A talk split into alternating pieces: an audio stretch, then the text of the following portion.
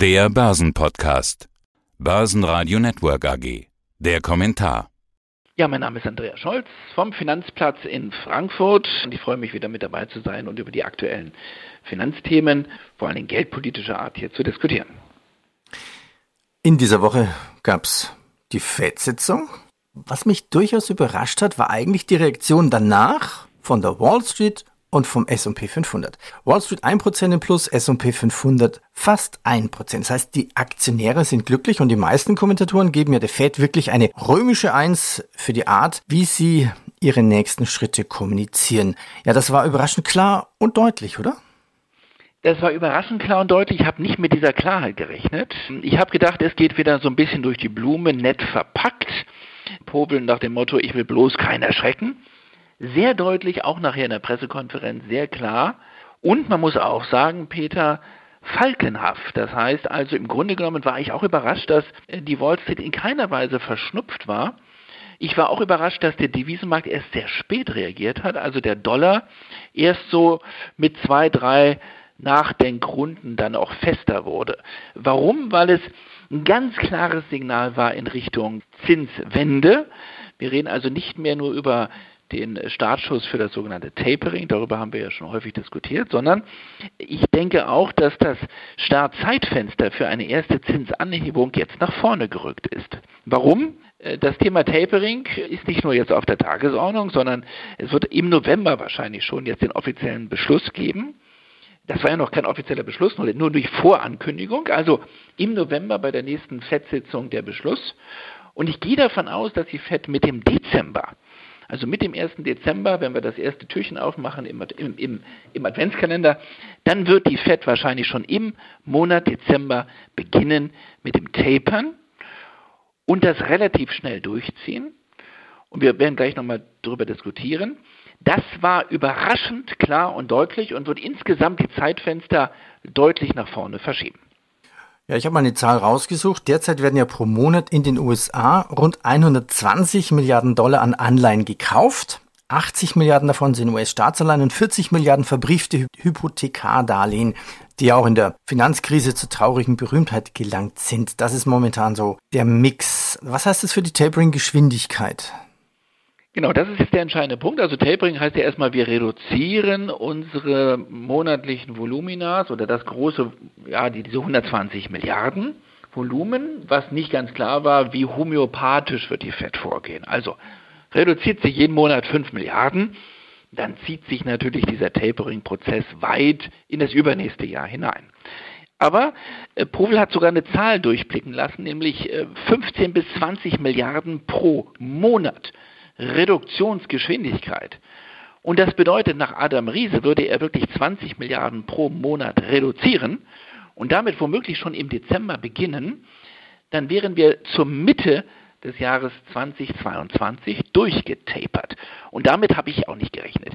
Meine These vor einer Woche war ja noch, die Fed wird mindestens sich das gesamte Zeitfenster 2022 für diesen Tapering-Prozess nehmen. Ich habe eher mit 10 Milliarden gerechnet geht die Fed wirklich auf 20 Milliarden, dann wäre sie im Juni, Juli durch, könnte da noch ein bisschen abwarten. Und damit rückt also der Startschuss für eine erste Zinsanhebung entsprechend sozusagen in ein früheres Zeitfenster.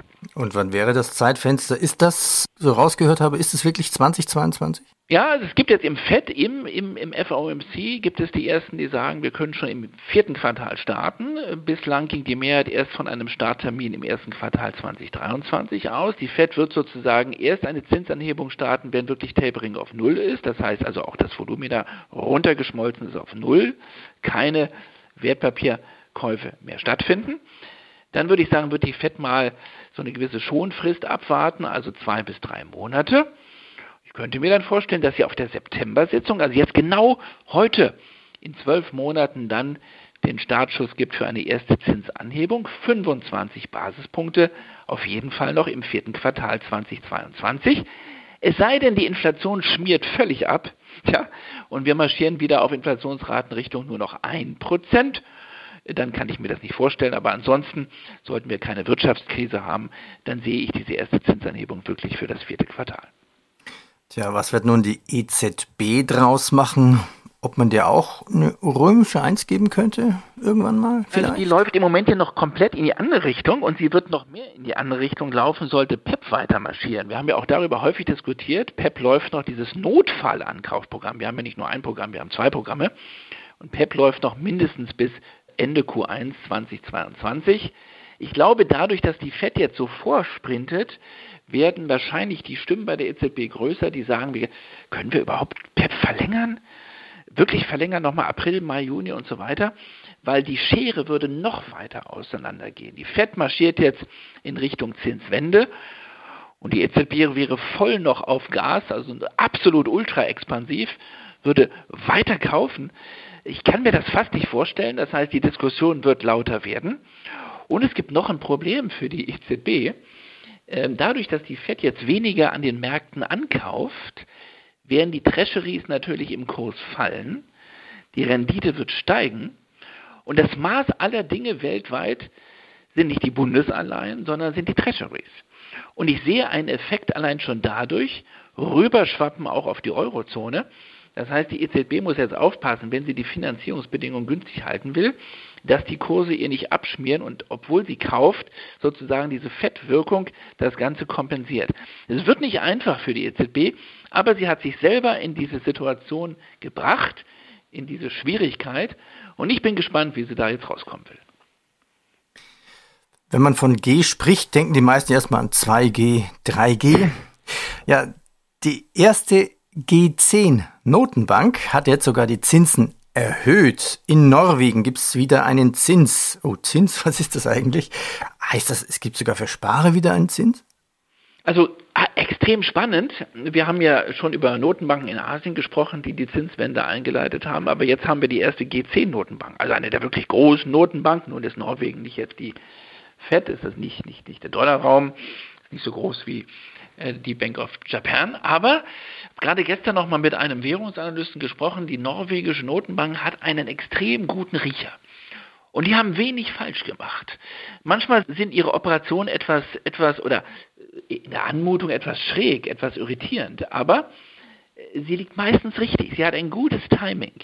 Und die norwegische Notenbank hat gestern entschieden, vorgestern entschieden, den Zinssatz anzuheben von 0 auf 0,25 Prozent. Also Gratulation, es gibt wirklich wieder einen Zins in Norwegen.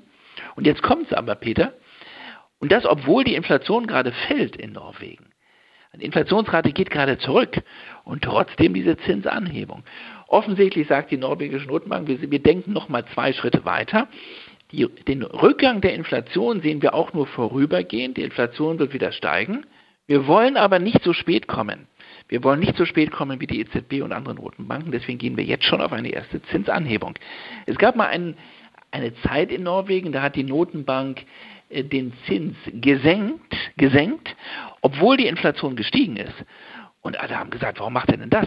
Auch da hatte sie das richtige Timing. Die Inflation ging danach deutlich wieder zurück und da lag sie mit der Zinssenkung auch richtig. Also, äh, da blickt man nicht nur einen Schritt voraus, sondern mindestens zwei und will auf keinen Fall zu spät kommen. Möglicherweise der richtige Schritt jetzt in Norwegen. Na, vielleicht haben die den richtigen Riecher. Ja, den richtigen Riecher, den wollen ja momentan alle haben. Es sind ja Wahlen in Deutschland, ganz klar. Lass uns da noch mal ein bisschen drüber diskutieren. Okay. Es gibt ja zwei Möglichkeiten, die man überlegen kann.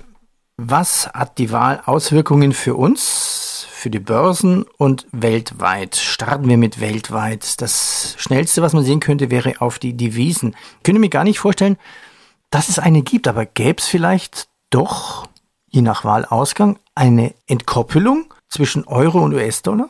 Also Deutschland ist das wichtigste Land äh, für die Eurozone, politisch auch das wichtigste Land. Man schaut jetzt auf Deutschland. Eins ist klar, wir haben keine eurokritische Partei, äh, bis auf die AfD, also keine wirklich eurokritische Partei, äh, die wir möglicherweise in Regierungsverantwortung sehen werden.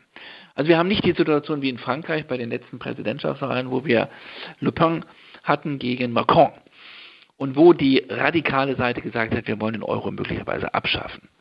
Als dann Macron siegte, war es natürlich ein positives Signal für den Euro. Außerdem ist Macron eingetreten für eine stärkere Verzahnung in der europäischen Fiskalpolitik. Ich will das jetzt mal nicht Schuldenunion nennen, aber er ist ein Freund für mehr Fiskalpakt in Europa.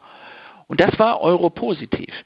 Sollte Scholz vorne liegen am Sonntagabend, ja, ist das nicht unbedingt negativ für den Euro. Viele sagen sogar, das könnte den Euro etwas stärken, weil Scholz und die Linke ja so ein bisschen liebäugeln mit der Schuldenunion. Also Eurobonds, Hamilton-Effekt, also auch wenn wir keine gemeinsame Fiskalpolitik haben, doch eine Vergemeinschaftung von Schulden. Jetzt könnte man sagen, warum ist denn das positiv für den Euro? Das soll nicht negativ sein. Nein, der Devisenmarkt denkt anders. Der sagt, naja, das sichert die Überlebensfähigkeit der Währung, also dieses stärkere Zusammengehen macht den Euro insgesamt stabiler, fester, obwohl das Thema natürlich mehr Schulden machen, über das kann man diskutieren. Also Scholz könnte sogar Euro positiv sein.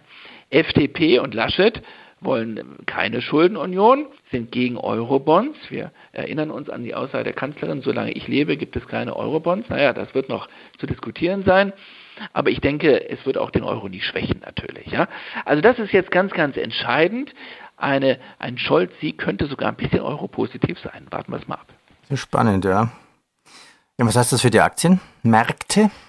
Ja, die Aktienmärkte denken natürlich jetzt, äh, da ist die spannende Frage R2G, ist also ist jetzt nicht Krieg der Sterne äh, Teil 8, äh, sondern also nicht R2D2, sondern das ist Rot-Rot-Grün. Eine, eine linke Mehrheit, eine Mehrheit, eine mögliche Mehrheit für Rot-Rot-Grün wäre absolut negativ für den DAX, würde ich sagen. Äh, wir hätten einen, einen kurzen Börseneffekt, aber nur einen kurzen. Jamaika, würde ich sagen, wird von der Börse präferiert. Eine Beteiligung der FDP wäre für die Börse positiv. Natürlich eine Beteiligung der Union. Und bei einer Ampelkoalition, äh, da müssen wir abwarten, wäre die Börse wahrscheinlich nicht verschnupft, aber hätten wir auf jeden Fall keinen positiven Effekt. Also DAX positiv wäre jetzt eine Überraschung. Union bei 26, 27 Prozent, stärkste Partei könnte sozusagen dann mit der FDP und den Grünen Jamaika probieren. Ich glaube, das könnte dem DAX ein bisschen Rückenwind geben. Mhm. Und was wäre bei einer Deutschland-Koalition, also Schwarz-Rot-Gold? kann ich mir A nicht vorstellen, dass es dazu kommt und wäre ein Zeichen von Stabilität und würde wahrscheinlich die Börse nicht groß beunruhigen, aber würde auch keinen Schub geben. Ich äh, setze ohnehin, wenn ich diesen Tipp abgeben darf, auf einen Überraschungsmoment auf der, auf der Unionsseite wir haben so häufig ge gemerkt, Peter, sei es jetzt die Trump-Wahl oder auch die Brexit-Wahl, Umfragen lagen meistens äh, schief. Also die Umfragen waren meistens nicht, äh, nicht die äh, Zahlen, die dann wirklich hinten rauskamen. Wir werden wahrscheinlich um 18 Uhr uns die Augen reiben und werden uns wundern, dass die Union stärkste Kraft wird. Und zwar, ich will nicht sagen deutlich, aber ich kann mir vorstellen, dass die Union mit 26, 27 Prozent rausgeht, die SPD bei 24 Prozent. Und dann wäre das für die Börse interessant, weil dann könnten wir Jamaika in Deutschland bekommen. Ja, dann lassen wir uns mal überraschen. Und spannend ist ja wirklich schon ein paar Tage her jetzt, aber da hieß es ja, dass fast 40 Prozent aller Deutschen noch nicht gar nicht wissen und unentschlossen sind, wo sie eigentlich genau das Kreuzchen machen werden. Also alles ist. Ja, und, die, und, dieser, dieser große Anteil, da gibt es viele Unionswähler, die sagen, äh, Peter, ich, ich komme mit dem Laschet nicht so ganz klar, aber dann in der Kabine sagt man sich, ja, ich mache dann doch wieder. Ich mache dann doch wieder, okay, ich, ich mache dann doch wieder. So, und dieses, die macht dann doch wieder auf 1. Liste 1 könnte der Union jetzt verdeckt noch so 3, 4 Prozent geben, die man in den Umfragen nicht so erfassen kann. Und ich darf daran erinnern, ich habe gesagt, Trump wird Präsident, Hillary Clinton wird es nicht schaffen. Ich versuche es jetzt mal mit dieser Wette, Laschet wird Bundeskanzler, mal gucken.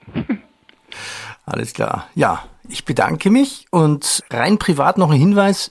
Viel Erfolg und ja, alles Gute beim Berlin-Marathon. Ich laufe an allen Wahllokalen vorbei, genau, in Berlin sozusagen. Ich nehme die Stimmung in der Bundeshauptstadt am Wahltag besonders intensiv auf, über 42 Kilometer. Genau, Peter, vielen, vielen Dank. Börsenradio Network AG. Der Kommentar. Der Börsenpodcast.